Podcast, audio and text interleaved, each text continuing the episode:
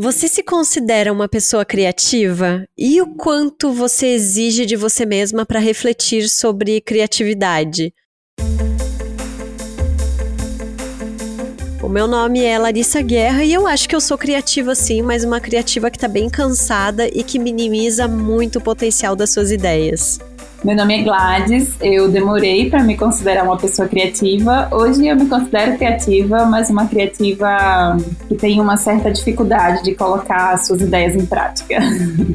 Eu sou a Cris e eu acho que eu sou uma pessoa criativa, mas também, como a Gladys, demorou muito para se enxergar como tal. Acho que muito por conta de não me enquadrar nesse estereótipo ou no, no, script de ser criativo, mas eu acho que cada vez mais eu tenho me permitido reescrever esse script, só que nos meus termos. O meu nome é Marina Mels e eu me considero criativa no sentido de ter ideias, mas eu me considero especialmente criativa em encontrar formas de colocá-las em prática. Resolvedora de treta, sabe? Criatividade é muita coisa uma exigência de mercado, um desejo das pessoas, um cargo em empresas de comunicação e o tema de milhões de posts no LinkedIn. No episódio de hoje, vamos conversar com duas mulheres que estudam sobre criatividade para entender se ela é essa criptonita toda mesmo. Vem com a gente, sejam todos bem-vindos e bem-vindas ao Donas da Porra Toda. Donas, donas, donas, donas, donas, donas, donas, donas da Porra Toda. Vamos começar esse episódio dando créditos, tá? Porque essa conversa foi inspirada num evento chamado EPA, do IELUS, que é uma faculdade de Joinville, aqui em Santa Catarina, que a gente fez a convite da incrível Renata de Camargo. Bom, num outro dia, eu vi um estudo chamado Ideias Report, criado pelo eTransfer, que focou no confinamento e na mudança de rotinas provocadas aí pela pandemia, e analisou como isso teria impactado aí na criatividade no trabalho. Essa pesquisa foi feita com 35 mil pessoas no mundo inteiro e, para o meu espanto, 45% dos entrevistados disseram que se sentiram mais criativos em 2020 do que no ano anterior. E entre as pessoas que assumiram novos cargos no ano passado, cerca de 66% disseram se sentir mais criativos nesse desafio atual. Daí eu fiquei pensando, né? Bom, beleza, ótimo para eles, mas será que foi isso mesmo? A que custo rolou essa sensação de ser mais criativo? Essa criação, ela veio de uma busca por inspirações no momento satisfatório da vida ou foi nessa pressão absurda de se manter produtivo e ter uma alta performance no trabalho enquanto o mundo inteiro estava desmoronando? Tem mais perguntas aí, né, nesses números. Quantos homens responderam que se sentiram mais ou menos criativos? Eles foram criativos mesmo trancados em casa, cuidando dos filhos, da casa, fazendo comida, limpando o banheiro, lavando louça? Ou seja, só uma questão mais ligada às mulheres? Bom, para falar um pouquinho mais sobre esse assunto, a gente está recebendo hoje duas especialistas da Inexplorato, a Gladys Viviane e a Cristiane Scaff. Meninas, sejam muito bem-vindas e muito obrigada pela paciência em começar de novo a gravar esse episódio, porque essa é a segunda vez que a gente tenta e elas estão aqui super queridas, gente. A gente não tem nem roupa para esse encontro e eu quero que vocês comecem contando um pouquinho quem vocês são. Bom, eu que agradeço o convite de vocês. É, não, não tem problema nenhum a gente ter que gravar, tentar gravar de novo, né? Essas falhas técnicas acontecem. E foi ótimo descobrir esse mundo de podcasts e como que grava podcast. É o meu primeiro podcast, então Estou no lucro. Uh, os outros são mais tranquilos, tá? Eu juro. É, a gente promete. ah, tá sendo muito legal. Meu nome é Gladys, eu sou jornalista, é, sou formada em comunicação social, trabalhei com jornalismo durante muitos anos, né, em, em redação, como repórter, como editora, é, como repórter de TV, repórter de jornal. E é, eu sou de Natal, moro em São Paulo há oito anos, é, trabalho na Inexplorato desde 2017 e, bom, engraçado, né, que eu comecei a me definir, comecei a me descrever falando de trabalho, né, falando da minha formação, falando da minha, da minha jornada profissional. E cada vez mais que eu estudo sobre criatividade, eu percebo que essa é uma armadilha que a gente não deveria estar caindo sempre, né? A gente deveria estar falando de outras coisas que dizem mais sobre a gente. Então, deixa eu tentar fazer aqui. Bom, eu sou uma pessoa curiosa, é, gosto de descobrir coisas novas, sou obsessiva por alguns temas. Quando eu tenho uma curiosidade, aí essa obsessão aliada à curiosidade faz com que eu passe horas pesquisando sobre as coisas mais inúteis que vocês podem imaginar. Uhum. Os cachorros, eu amo. Sou uma pessoa que adora comer e cozinhar e fazer yoga e fazer projetos de do it yourself para pintar paredes em casa. Basicamente é isso. Apenas perfeita. Cris, se apresenta aí. Adorei. Bom, eu já deu para perceber que eu sou um pouco mais tímida que a Gladys, então eu vou ser um pouquinho mais é, resumida. Ah, vou falar. é, eu, eu, sou, eu sou publicitária de formação, mas uma grande amante de psicanálise. É, eu sempre curti estudar a cabeça humana, e quanto mais louca, melhor. Então, eu trabalhei por muito tempo com pesquisa de mercado até eu me encontrar na curadoria de conhecimento. E é isso. Lindas, perfeitas. Quero começar pedindo para vocês definirem para a gente é, o que, que é criatividade e como ela apoia vocês na rotina profissional de vocês. E já quero dar um spoiler que a Cris usou uma frase tão incrível na nossa primeira tentativa de gravação que ela Ih, tá marcada aqui no roteiro e se ela não repetir, ela vai fazer de novo, porque a gente vai exigir isso. e para lembrar,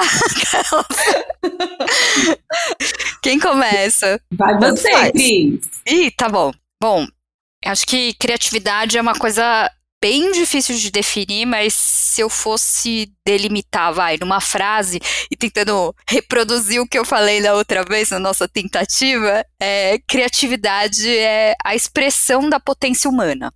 Vamos dizer assim. A gente tem uma questão na nossa sociedade é que a gente enxerga a criatividade de uma forma bastante idealizada. Né? A criatividade, geralmente a gente vê só como aquelas grandes invenções da humanidade, que só existe naqueles momentos é, de eureka, né? Mas a real mesmo é que a criatividade está muito mais presente no nosso dia a dia do que a gente imagina. Eu e a Gladys, a gente gosta muito do trabalho de um professor e pesquisador do MIT chamado Mitchell Resnick. Ele é autor de um livro bem legal chamado Jardim da Infância para a Vida Toda. É, vale muito a leitura, assim, é bem bacana mesmo. E por várias décadas ele pesquisou aprendizagem, criatividade, e ele descobriu que aqueles grandes momentos de eureka, sabe aquela história do Isaac Newton que cai a maçã, então, essas, essas, esses momentos acontecem bem menos do que a gente imagina. Eles são bem menos comuns no nosso dia a dia. E na verdade a nossa mente, a mente criativa, ela não funciona assim. O ponto é que a gente tem vários momentos criativos todos os dias, e quando a gente encontra soluções inovadoras para resolver tudo isso na nossa vida, é, ou seja, as tretas do dia a dia, como você, Marina, falou, é aí que a criatividade mora. Né? É, ele, chama, ele tem um conceito muito bom que é o criatividade com C minúsculo e C maiúsculo. O C minúsculo é a criatividade do dia a dia. Ela é muito mais presente no nosso cotidiano. E aqueles grandes momentos de eureka é o criatividade com C maiúsculo. O ponto é que o mercado, a nossa sociedade, só enxerga como criatividade o C maiúsculo. E, na verdade, o C minúsculo, ele povoa muito mais o nosso dia a dia. E aí ele traz uma, uma reflexão que é muito importante pra gente, e eu considero também muito importante, que é a gente começar a valorizar muito mais essa pequena criatividade, né? Essa criatividade com C minúsculo. Porque a partir do momento que a gente reconhece que ela existe, a gente pavimenta um caminho para esses grandes momentos de grandes criações, momentos de eureka, né? Bom, além disso, tem uma outra questão, né? A criatividade com C minúscula, é, ela é mega importante para o nosso dia a dia, para fazer, enfim, as ideias fluírem, as coisas acontecerem. Ela que faz a roda girar de fato, né? Então, acho que é bem importante a gente ter isso, porque aí a gente sai um pouco desse lugar de idealização da criatividade como algo inalcançável. Perfeita. Gladys, para você, o que é criatividade? Bom, fica até difícil dar uma outra definição de criatividade depois que a Cris falou tanta coisa maravilhosa e essa definição perfeita, né? Mas é engraçado a gente olhar que quando a gente começou a estudar, os meses que a gente passou estudando criatividade para um projeto muito específico, é, eu tinha um incômodo que é, é muito comum que a gente comece os projetos, a, na Inexplorato a gente estuda temas muito variados, né? A gente não não é que a gente é especialista em criatividade. Na curadoria de conhecimento, a gente estuda sobre qualquer necessidade de conhecimento que chegue até a gente. Então, as empresas chegam e falam assim: ah, a gente precisa saber mais sobre inteligência artificial, diversidade, escolhas, amor, qualquer tema. E criatividade é um tema muito é, querido pelo mercado, né? Pelo menos o mercado acha que quer pessoas criativas. E aí a gente. polêmica, é, atenção. Polêmica. A gente, começa, a gente estuda bastante isso porque tem, tem essa demanda. E aí é muito comum que os projetos comecem com uma definição do tema, né? O que caracterizam as escolhas? O que, que caracteriza é, alegria, que é um tema que a gente já estudou. E aí é muito, é, é bastante comum que ali pelo começo de, de, uma narrativa a gente, a gente tem uma definição sobre é, o conceito daquilo que a gente está estudando. E criatividade a gente acabou optando por não fazer isso, porque a criatividade é como se ela fosse uma sei lá, um diamante com várias facetas, assim. E aí, se você olhar pelo prisma da biologia, a criatividade é uma coisa que permitiu que a gente encontrasse soluções ali que fizeram a gente sobreviver, fizeram a gente prosperar enquanto espécie. Se você olhar pro, pelo prisma da psicologia, é, é, outra coisa. Se você olhar pelo prisma social, criatividade é outra coisa.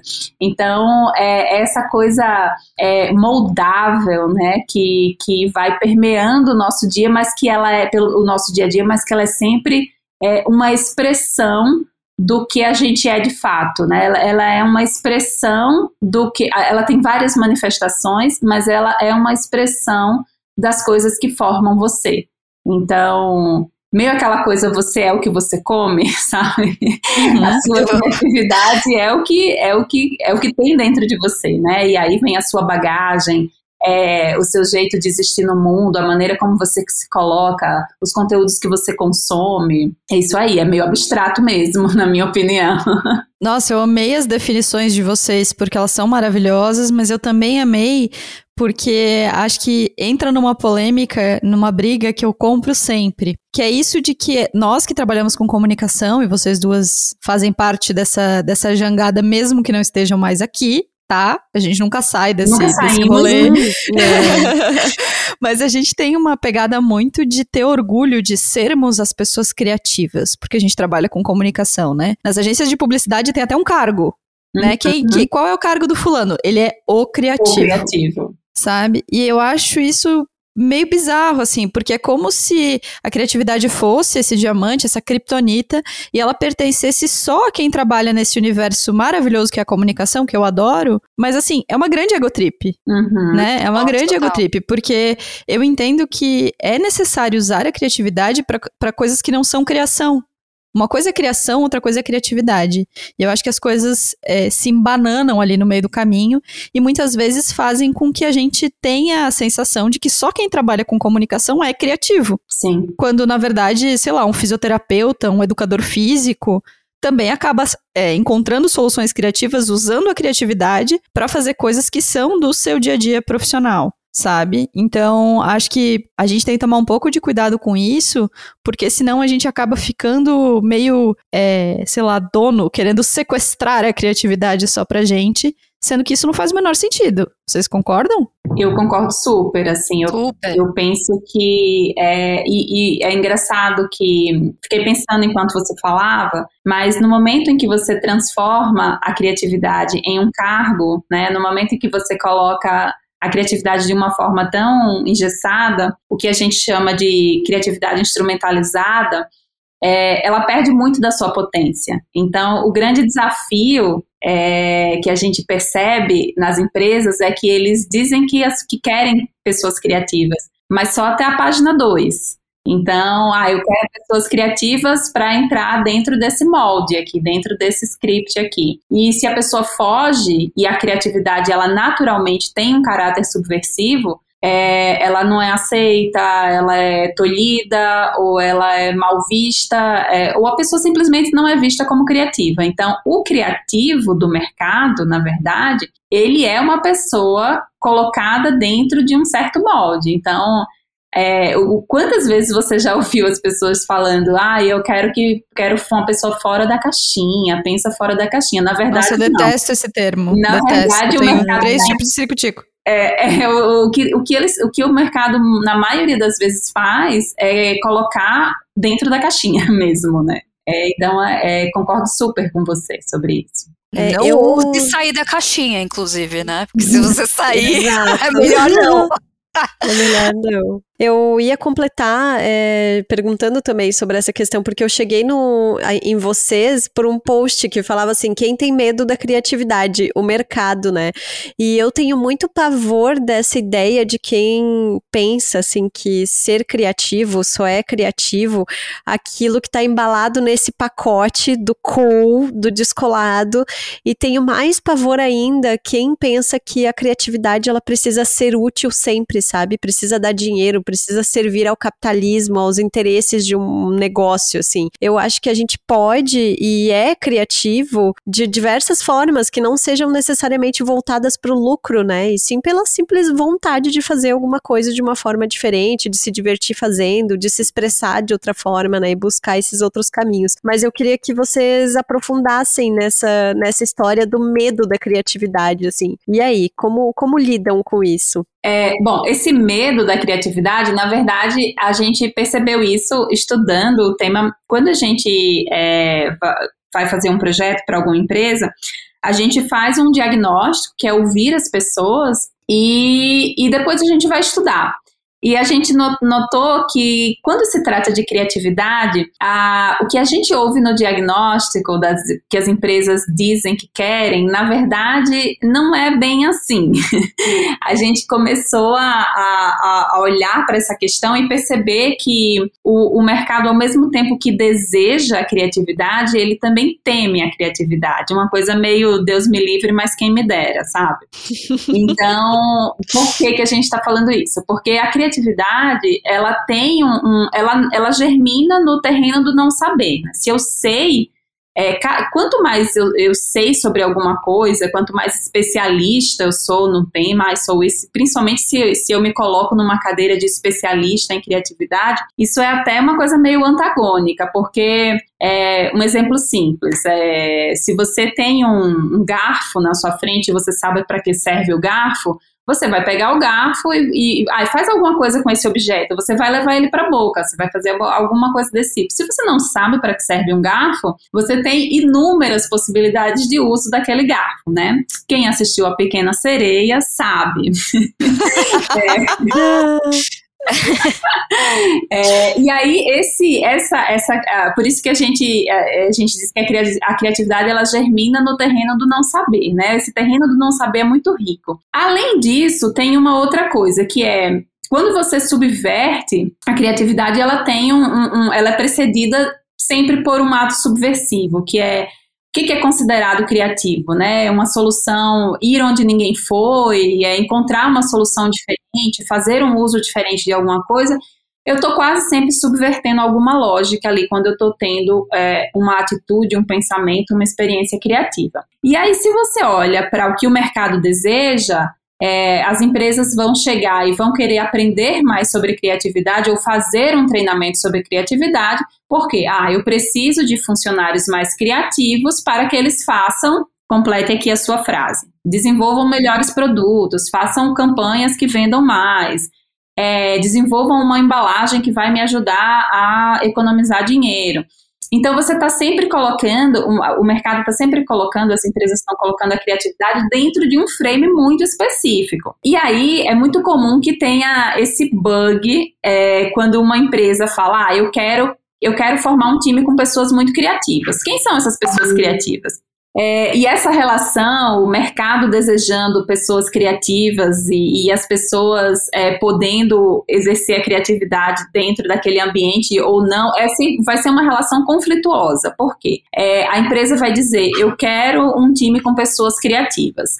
É, a criatividade, ela é subversiva. Então, eu vou chamar uma pessoa aqui que eu acho que ela é muito criativa para ela resolver um determinado problema, para eu vender mais sorvete na minha empresa. E aí, a, a, a, criatividade pode se manifestar de uma maneira que a pessoa vai chegar e vai falar assim: esse negócio de sorvete não tá com nada, vamos fazer outra coisa. E aí é, ne, é, nessa medida que a gente acha que o mercado, ao mesmo tempo que deseja, ele teme a criatividade, porque você não consegue aprisionar a criatividade, você não consegue. É, é como se fosse uma força que você não consegue guiar para um, ah, eu, eu, tenho, eu tenho toda essa força, toda essa energia que vai, eu, mas eu quero direcionar ela totalmente para aquele ponto ali do lado esquerdo. Você não consegue. É uma força que vai invadir todo o ambiente. Então, se você proporciona de verdade um ambiente criativo, de livre experimentação para as pessoas, é, esse desafio, né, que as empresas adoram dizer, ah, eu tenho um desafio, não é um problema.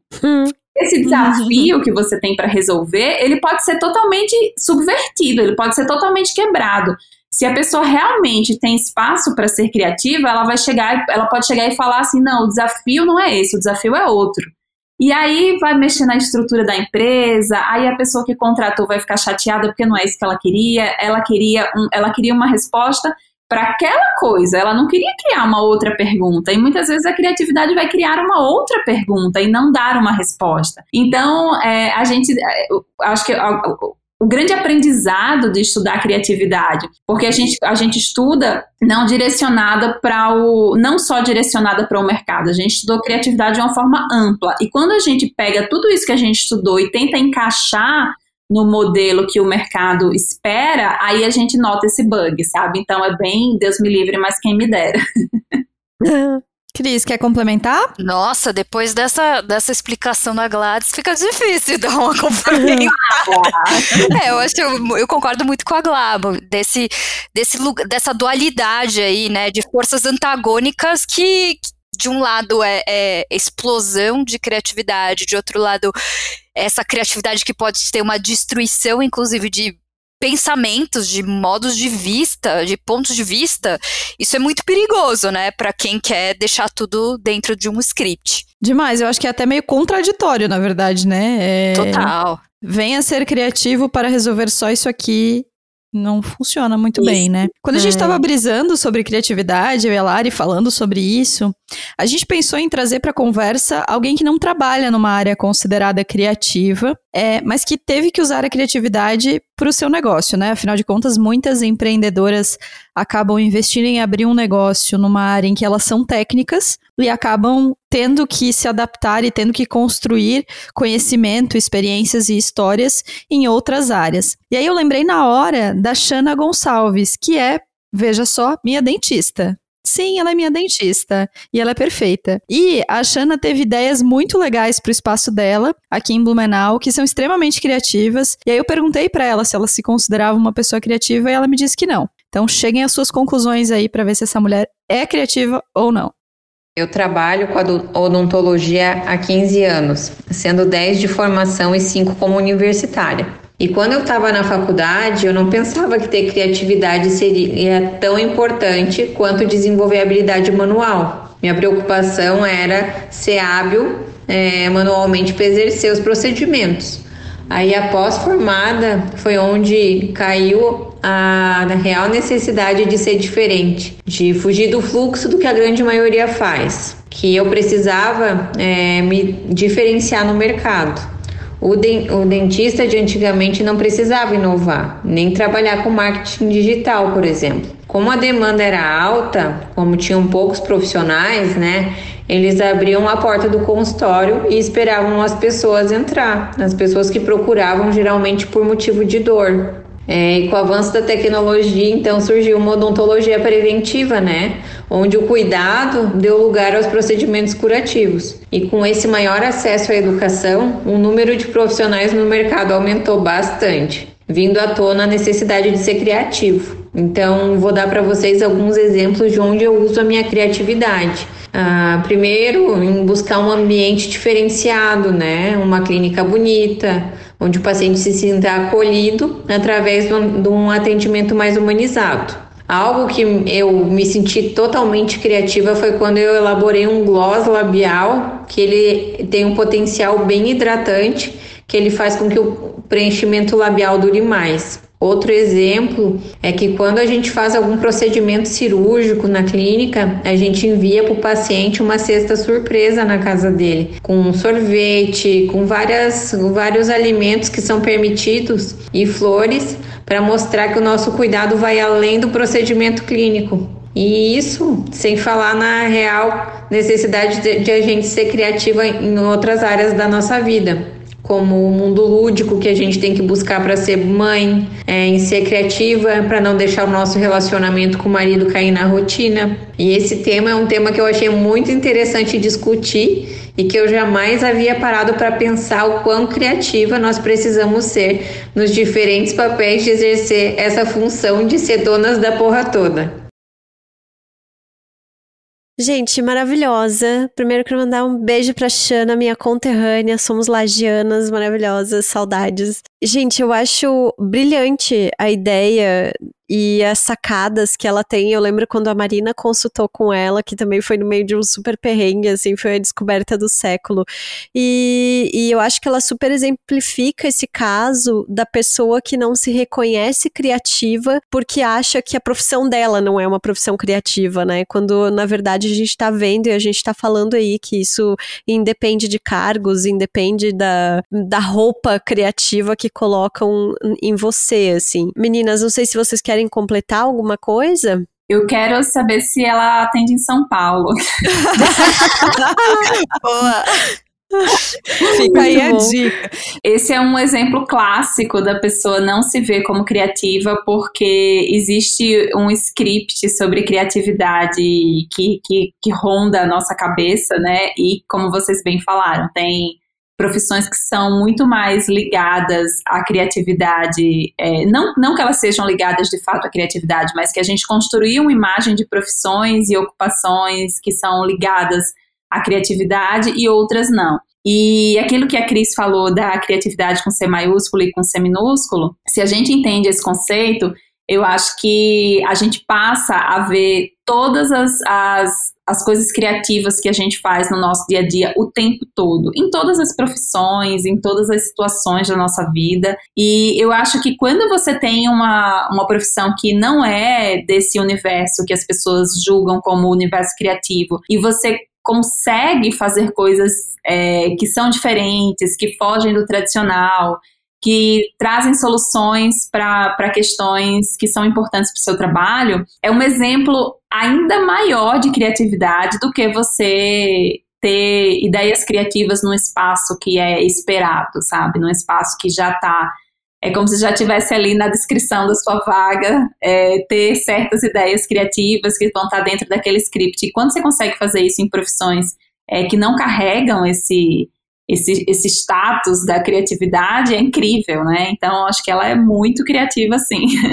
Eu só quero comentar uma coisa super rapidinho sobre a Shana e acho que se encaixa em várias mulheres, se encaixa muito no nosso papo com a Renata, com a galera lá do Ieluski. E a gente não vai entrar muito nele porque é, dá mais um episódio, é, que é o fato de que mulheres que cuidam das suas casas, que cuidam dos seus filhos, né? A Shana tem um, um, filho, o Enzo. Então, essas mulheres já são naturalmente criativas. É exigido delas uma criatividade de rotina, de dia a dia, que muitas vezes a gente não, não é valorizada no, no mercado, né? Ela não é, como diz minha amiga Larissa Guerra, não é fonte para o capitalismo. E aí, por isso, a gente acaba não valorizando. Então, também rende um episódio, a gente vai fazer um papo em algum outro momento sobre como a gente usa a criatividade fora da nossa, da nossa profissão, né? Fora da nossa área profissional. E aí, meu amigo, se tiver alguma mulher que diz que não é criativa, vem conversar com a gente que a gente vai te provar o contrário. Ai, muito bom. Mas eu queria saber também, é, ok, vocês estudaram sobre criatividade, vocês falam sobre isso, mas e aí, vocês se percebem se cobrando para serem mais criativas? É, dá pra gente ser criativa o tempo todo? Cris, começa respondendo. Olha, para mim, definitivamente não dá para ficar se cobrando para ser criativa o tempo todo, assim, para mim aí trazendo a minha experiência pessoal, tá? É, eu sou uma pessoa que precisa ter espaço mental para para que as ideias possam ser adubadas, para que elas germinem, enfim. É, e, E é louco porque a gente vive num sistema que, ao mesmo tempo, como que a gente falou, ela premia, ela valoriza a construção de um monte de ideias. Quanto mais ideias você tiver, melhor, né? Ela, inclusive, é um sistema que prospera né, na invenção de novas ideias. Mas ele está estruturado num modelo, né, nesse modelo de rapidez, de você ter que entregar tudo agora e você tem que ter uma ideia fantástica para daqui cinco minutos, isso acaba asfixiando a criatividade, né? Então a gente vive num cabo de força aí muito difícil. Eu sou uma pessoa que me percebo muito criativa, cheio de ideias. E às vezes, e muitas vezes as ideias mais loucas, mas assim, cara, é o um momento é, é, sem filtro, sabe aquele momento sem filtro? Então, esse é o momento mais que eu me percebo mais criativa quando eu tô mais tranquila, quando eu tenho esse espaço mental. Não sei se como é para você, Glá. Se você gosta mais do vamos resolver em cinco minutos ou se você é mais do preciso de um tempo para adubar. Ah, não, preciso de um tempo, preciso de muito tempo. é, eu respondendo a pergunta se sobre a cobrança, eu confesso que eu parei de me cobrar de, depois de, de, estudar mais sobre criatividade, eu parei de me cobrar por isso. E se dá para ser criativo o tempo todo, eu queria trazer um ponto aqui que a criatividade ela não depende só de fatores é, que estão sob nosso controle é, fatores, vamos chamar assim, de fatores internos, né? Tem uma autora, é, é a Tina Seelig, Cris? Tina Seelig, é. Ela, ela tem um livro sobre criatividade e ela define, né, ela, ela divide é, os fatores que compõem a criatividade entre fatores internos e fatores externos, né? Fatores internos seria o seu conhecimento, a sua experiência, e fatores internos seria o ambiente, a cultura. Ela faz isso com um recorte muito corporativo, né? Mas, é, e, e que pode, assim, às vezes eu acho até meio raso, mas se a gente trouxer isso para o nosso dia a dia, dá para a gente fazer uma leitura de que a criatividade ela não, ela não depende só da pessoa, né? Ela depende também dos fatores externos. E aí, é, quando os fatores externos é, são é, precarização do trabalho, é, é um, um sobrecargas de, de tarefas sobre as mulheres, é, todo mundo perdendo o emprego. Sem sono. É, a galera sem sono. Essa situação que a gente está vivendo no país. As pessoas não têm dinheiro para fazer a feira. Você abre o jornal e tem matéria sobre é seguro comer comida estragada porque as pessoas não, não, é. não têm dinheiro.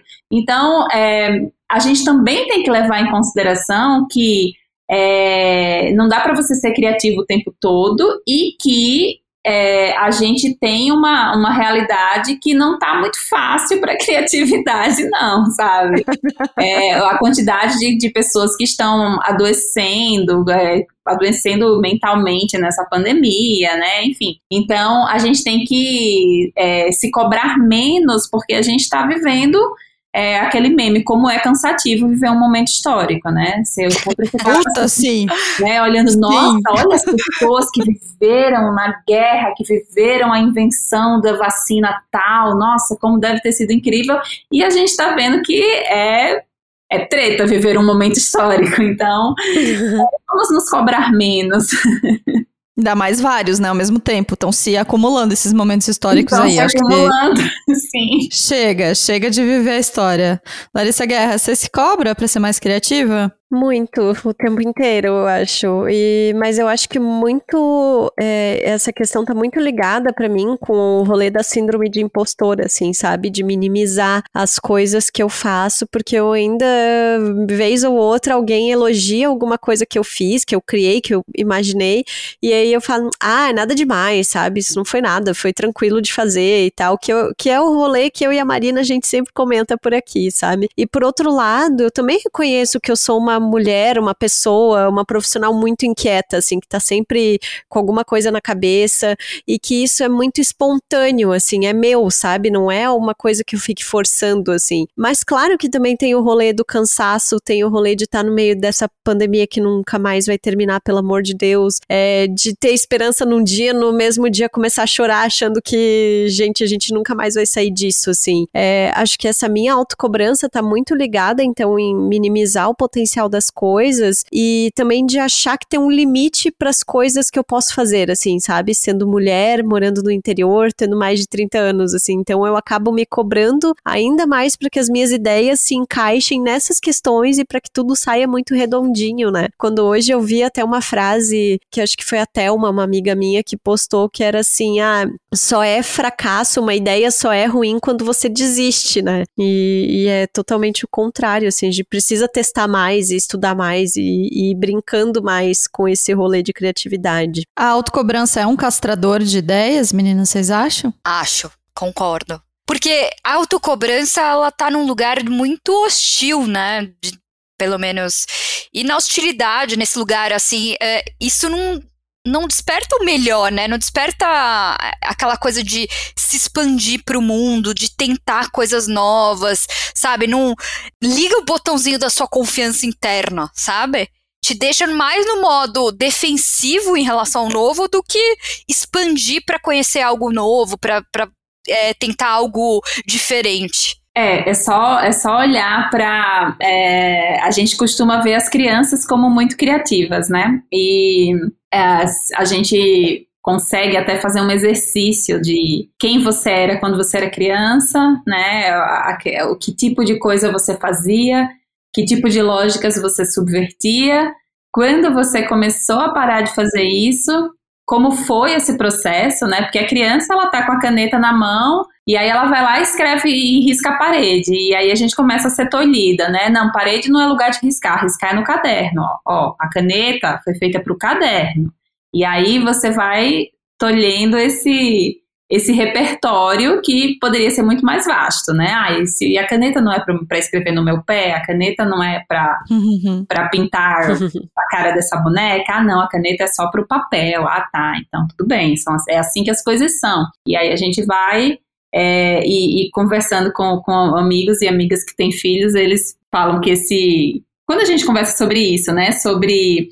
É, ao mesmo tempo que a gente acha as crianças muito criativas, é, e elas ainda não têm essa autocrítica que o adulto tem, né? Acho que a, a, nossa autocrítica mata muito da nossa criatividade e a autocobrança também. E conversando com, com pessoas que têm filhos e, e trazendo esse assunto, e aí as pessoas falam, cara, é um exercício muito difícil, que é educar, que é orientar, mas aí quando você vê, você está colocando a pessoa dentro de uma caixinha muito específica, né? Tipo, ah, isso é assim que se faz por conta disso e daquilo.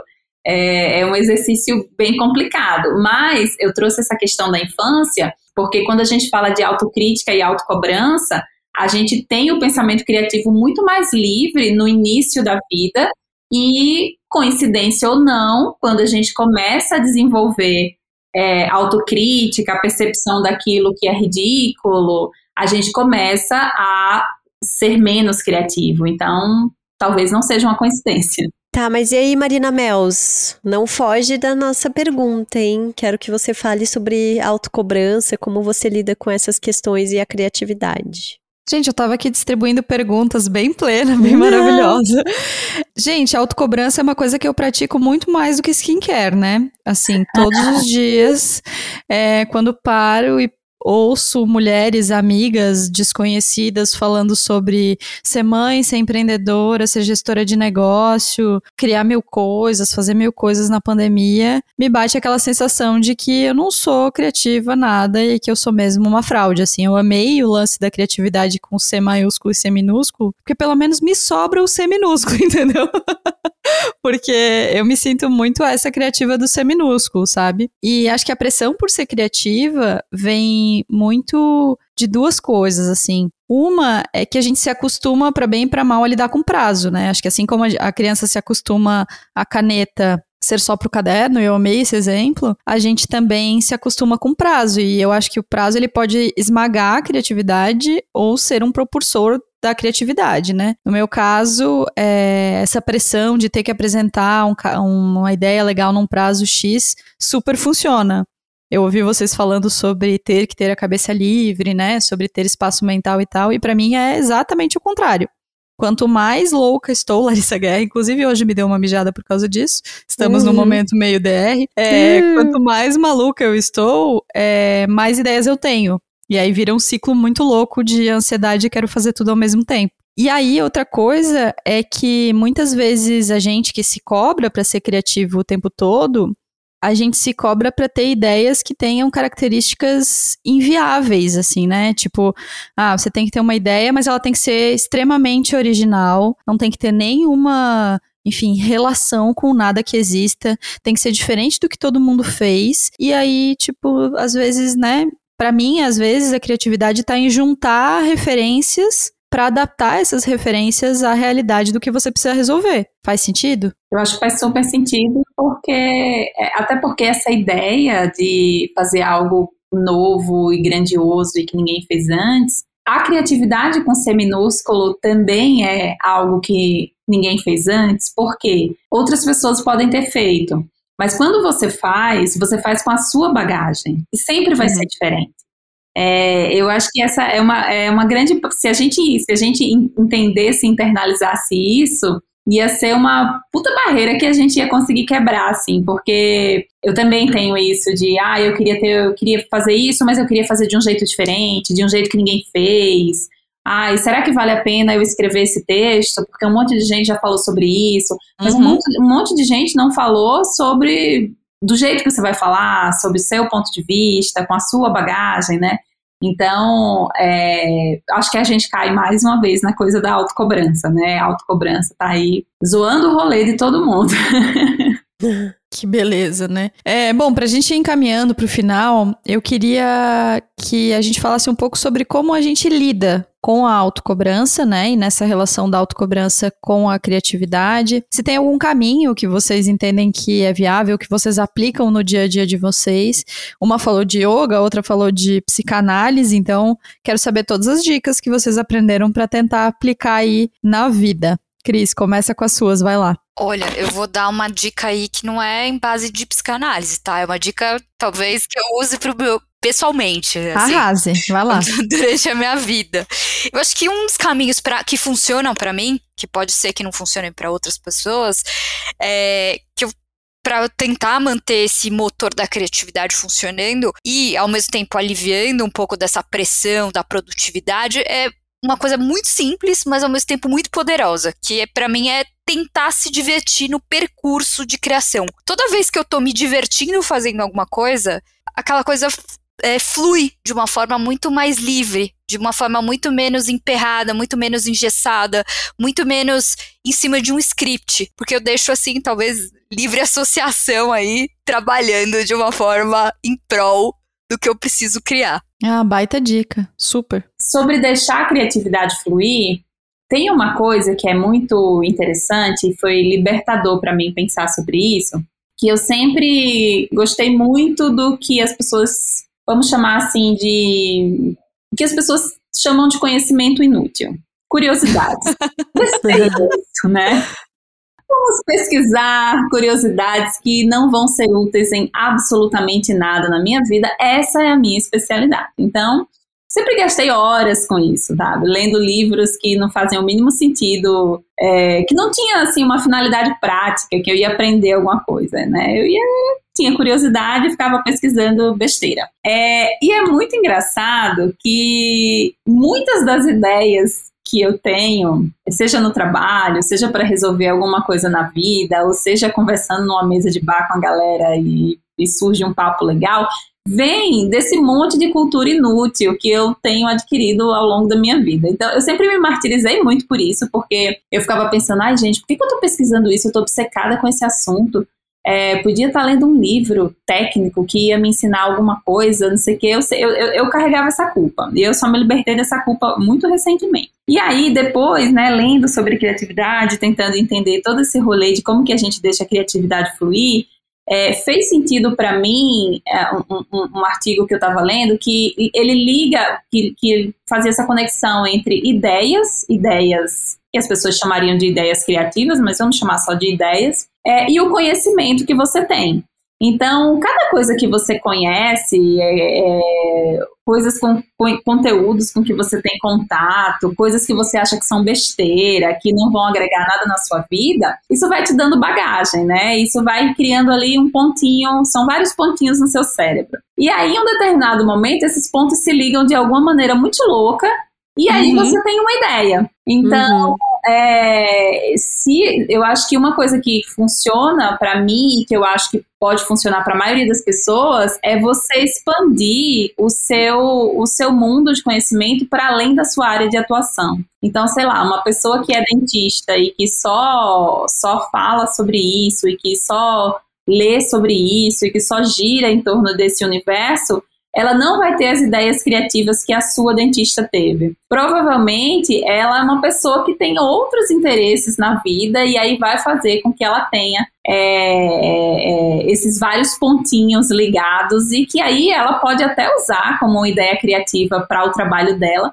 mas que isso vem de outra bagagem, né? Então, é, se a gente está falando para uma turma de marketing e a gente pergunta o que, que vocês estão lendo e todo mundo está lendo livro de marketing, é, sinto muito. Não, uhum. não vai rolar ali muitas ideias diferentes e inovadoras, porque está todo mundo imerso no mesmo assunto. Então, se você trabalha com marketing, vai estudar, sei lá, filosofia, vai estudar dieta macrobiótica, sei lá. É, é, então aí eu acho que é, o que, eu, o que funciona para mim assim é quanto quanto mais eu tô atolada num assunto esses respiros de, de outros assuntos funcionam muito para mim, para destravar minhas ideias e, e, deixar a criatividade fluir. E sobre a autocrítica, eu não sei. Quem souber, me, me, me conta. Onde acha? Onde compra? pra Nunca vi nem comi, só ouço é. falar. Ai, gente, é, eu sou muito Team Gladys, assim. A Marina, inclusive, cedeu o posto de BFF, assim. Eu mandei uma mensagem acho... pra Larissa é... enquanto Gladys falava e disse: gente, a Gladys é a sua alma gêmea. Eu tô sabendo meu pra ela. Porque eu sou, eu sou a pessoa das curiosidades inúteis, do conhecimento inútil, de toda aquela bobagem, assim, sabe? Que tipo, que não vai ser, que não vai me fazer mais rica, que não vai me fazer mais bonita. Mas eu amo esse tipo de coisa, assim. Mas que é, tão é, gostoso, né? É muito gostoso, é uma delícia, assim, sabe? Se deixar, eu passo horas, assim, pesquisando sobre as coisas mais aleatórias possíveis. O meu Instagram é uma salada de, desse tipo de coisas, assim, que eu adoro seguir. É, acho que tem muito a ver com isso, acho que procurar é, é, foi o que eu falei no começo do episódio. Eu detesto que a, que a gente se veja criativo só servindo para ganhar dinheiro. Eu quero ser criativa e ser inútil, sabe? Eu quero ser é, essa pessoa, assim. E, mas por outro lado, também eu acho que é muito importante a gente se permitir descansar, sabe? Não ficar nessa pressão para, ah, eu preciso ler todos os livros, eu preciso é, consumir todos os filmes. Isso, inclusive, foi um dos assuntos que eu e Marina tivemos na nossa DR hoje, assim, de cara, não precisa precisa, tá tudo certo, sabe? A gente já tá com a cabeça a milhão pensando em milhares de coisas o tempo inteiro, sobrecarregada de trabalho, no meio dessa pandemia. Então, sabe, tipo, desacelera um pouco também. Eu acho que é um dos maiores aprendizados que eu tenho tido, assim, nesse último um ano e meio, é de me permitir, às vezes, não fazer absolutamente nada, sabe? De e não me sentir culpada por isso, porque eu me sentia às vezes muito culpada quando eu não fazia nada ou quando eu pensava em não fazer nada, assim. Então acho que é, é meio que nessa batida, sabe? De tentar encontrar esses mínimos prazeres no dia a dia, de se permitir consumir coisas inúteis que você acha que, ok, não vai fazer diferença no seu trabalho, na sua profissão, no, no sabe? Não vai, assim, ó, não vai, te, não vai te ajudar a ser promovido, basicamente, sabe? Uhum. Mas que é muito gostoso, assim, que a gente precisa precisa desse tipo de, de consumo também para conseguir é, imaginar novos cenários e novas possibilidades. Eu ouvi vocês falando e fiquei lembrando que eu já dei ideias para os meus clientes baseadas em coisas de Sandy Júnior e eles nem sabem.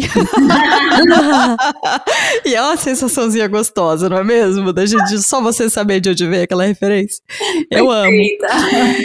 Bom, meu caminho é tentar olhar para a criatividade menos como uma kriptonita e mais como um feijão com arroz, assim, sabe? É entender que a gente faz parte do dia a dia e uma coisa que eu tenho tentado fazer é tirar a pressão do boa ideia sabe? Então, assim, quando eu tenho uma ideia, eu tento tirar essa vibe de não pensar que eu tive uma boa ideia. Pensar que eu tive uma ideia e que eu vou jogar essa ideia pro mundo e esperar que os outros digam se ela for boa. Se ela não é boa, esquece, tá tudo bem também, sabe? Então, acho que tentar tirar um pouco a pressão das ideias que a gente tem talvez ajude a gente a deixar elas fluírem um pouco mais naturalmente.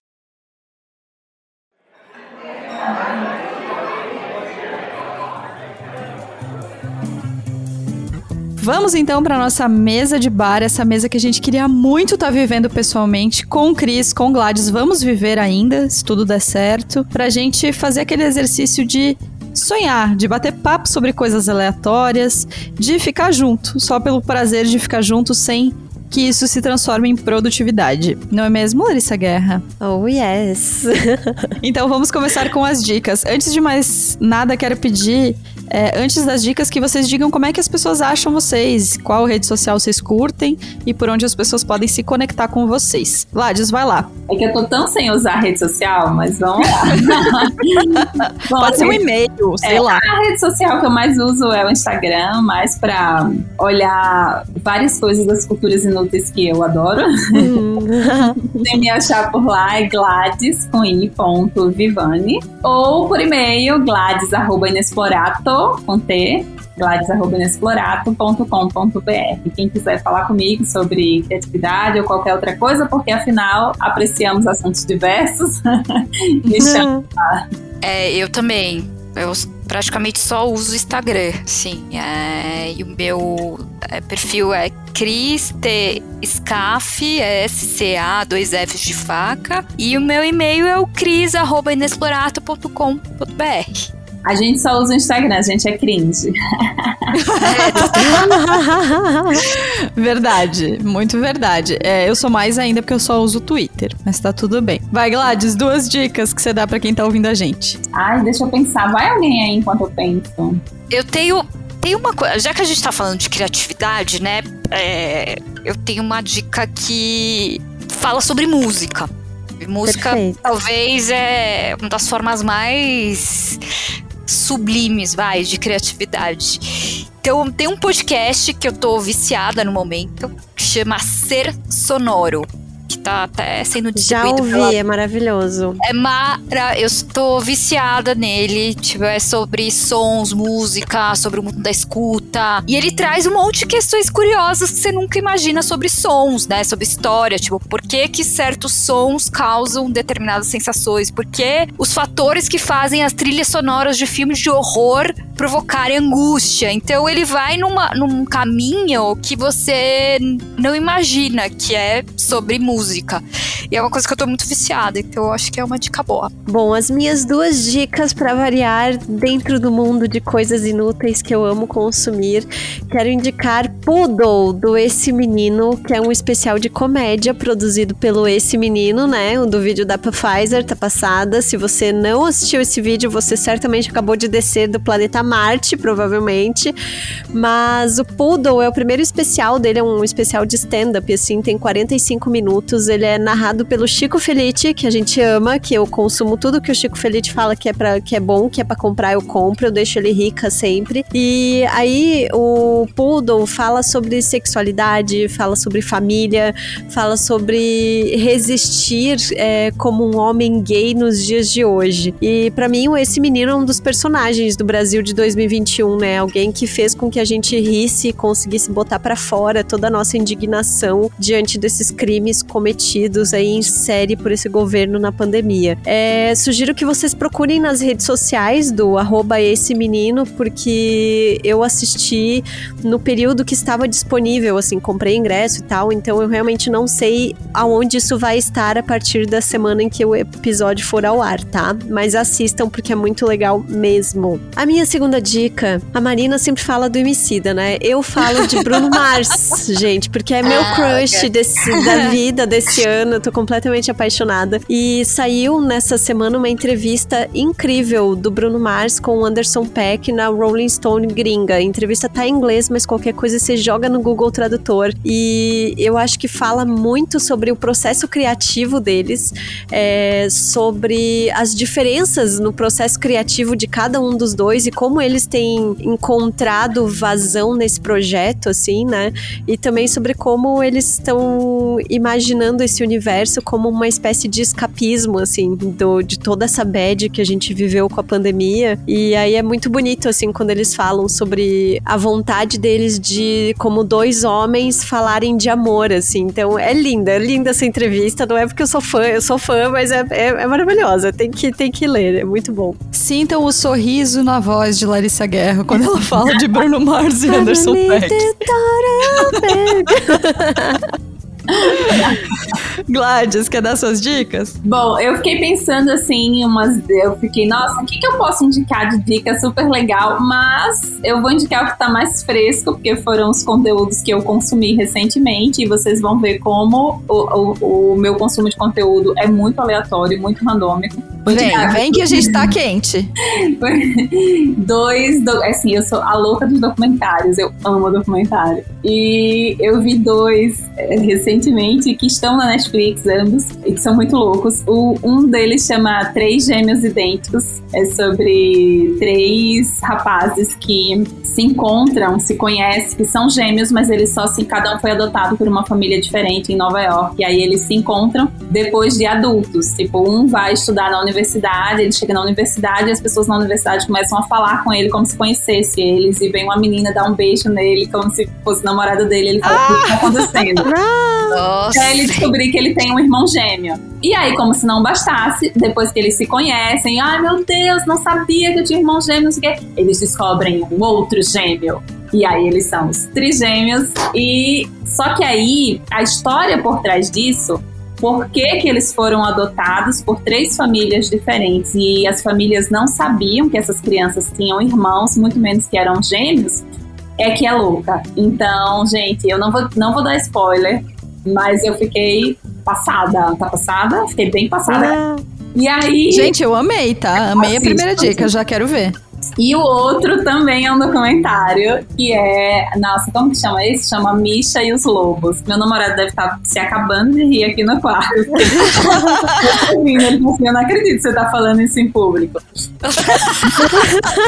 Maravilhoso é a história de uma mulher que ela conta desde criança, é, ela já ela tem, não sei exatamente a idade dela quando ela começa a contar essa história, mas ela conta que ela é uma sobrevivente do Holocausto, que os nazistas levaram os pais dela quando ela tinha sete anos e aí ela entrou numa floresta para tentar atravessar da Bélgica para a Alemanha para encontrar os pais e ela se perde nessa floresta e ela é criada pelos lobos. E aí ela escreve um livro sobre isso e a França inteira, ela fica famosa na França. Depois nos Estados Unidos ela lança esse livro, a história dela com os lobos, da infância dela e as pessoas começam a apoiar e chorar junto com ela quando ela conta a história dessa criança órfã, é, sendo ajudada pelos animais na floresta. E aí depois tem um mega plot twist na história. Eu agora eu vou ter que ligar esse negócio, quero saber o que, que vai acontecer.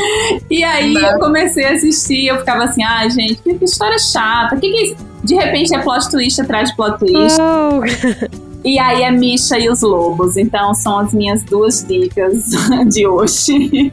Nossa, eu amei suas dicas. Eu também. Adorei. Cris, quer dar a sua segunda dica? Ai, eu tô com dificuldade de pensar. Tá. Vou nas minhas, então depois você termina. Bom, eu acho que eu tenho duas dicas sobre criatividade. Eu acho que humor é uma das formas mais legais de criatividade.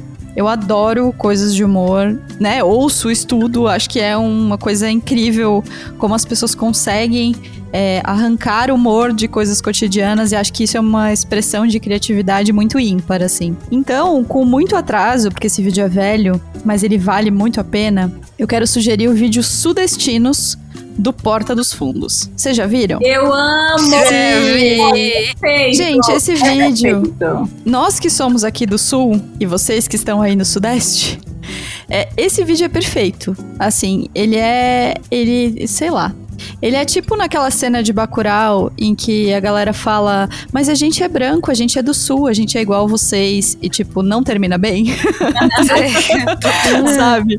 Eu acho esse vídeo incrível, incrível mesmo. Gosto demais desse vídeo e acho que é um bom exemplo sobre como a criatividade tá no olhar para as coisas que acontecem todos os dias e não necessariamente para uma grande epopeia, assim. Então eu gosto muito desse vídeo. E a minha outra dica é que eu tô um pouco obcecada pela Joyce Bert. Porque o que que tá acontecendo? Joyce é uma mulher incrível e eu tô fazendo um trabalho com ela é, pro TEDx Blumenau. E aí eu tô obcecada, tudo que ela fala eu vejo, tudo que ela, né, tudo e tal.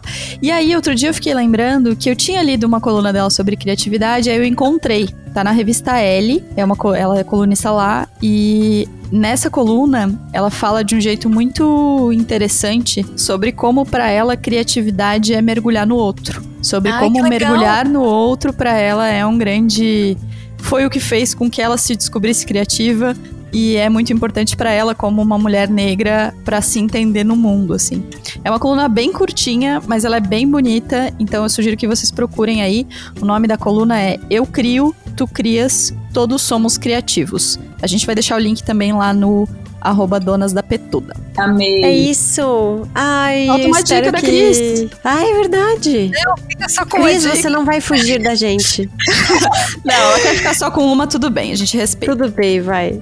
Não, porque só o ser sonoro já vale também por muitas dicas, que é muito bom esse podcast. Ai, Cris, Gladys, foi maravilhoso esse papo. A gente tá assim com o coração quentinho e eu acho que um pouquinho mais aliviadas em termos de criatividade e as nossas noias, né, Marina? Sim, até porque nós já exercitamos a criatividade em tentar fazer essa gravação acontecer, Sim. entendeu? Foi tudo uma grande gincana, Ai. na verdade. Eu adorei participar. Eu amei. Então volta.